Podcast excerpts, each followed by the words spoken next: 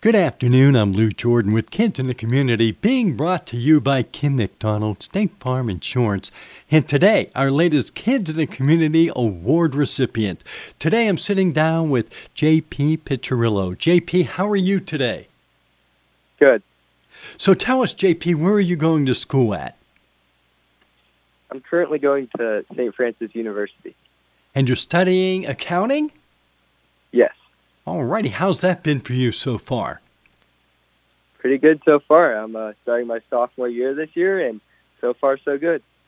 Well, the reason you're on the show today, you have been nominated.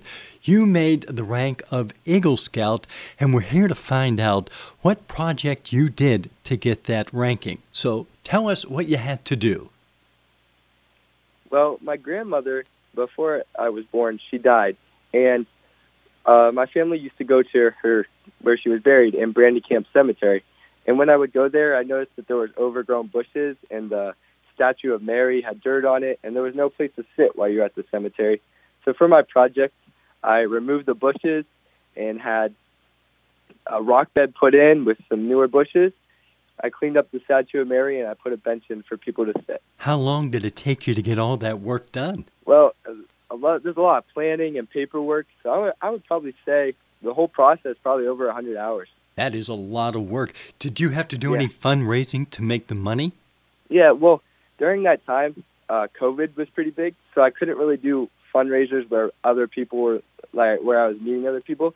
So I would I had to send out a lot of letters in the mail and such to get donations for the for my project. And did you have a lot of help with that project? Oh, absolutely. From the people who donated to the scouts who helped out, to my parents who helped me, and my scout leaders who also gave me guidance throughout the project.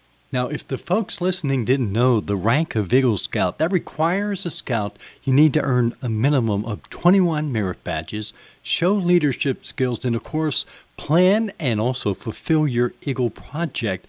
Now, that sounds like a lot of work, isn't it? Absolutely.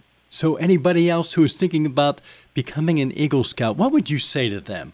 I would say if you're gonna if you're gonna become an Eagle Scout, you have to go in mind that it's, it's not going to be something that you can just do in one year. It took me.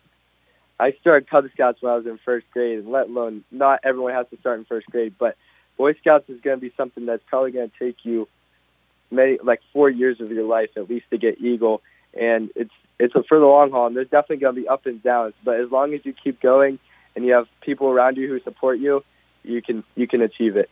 And it's quite an honor to be an Eagle Scout. Oh, absolutely. It's something you can carry on for the rest of your life.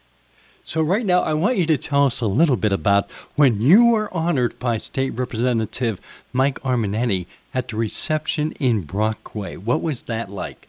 Well, it's actually kind of special that Mike Armanini was there for me. I went to school with his son and daughter, so I've I've known him all my life, and it's it's really an awesome experience to shake his hand and get to hear what he had to say about the Eagle Scout ceremony. And he's out doing greater things now, so that's really awesome that he was able to come and congratulate me and my brother there at the ceremony.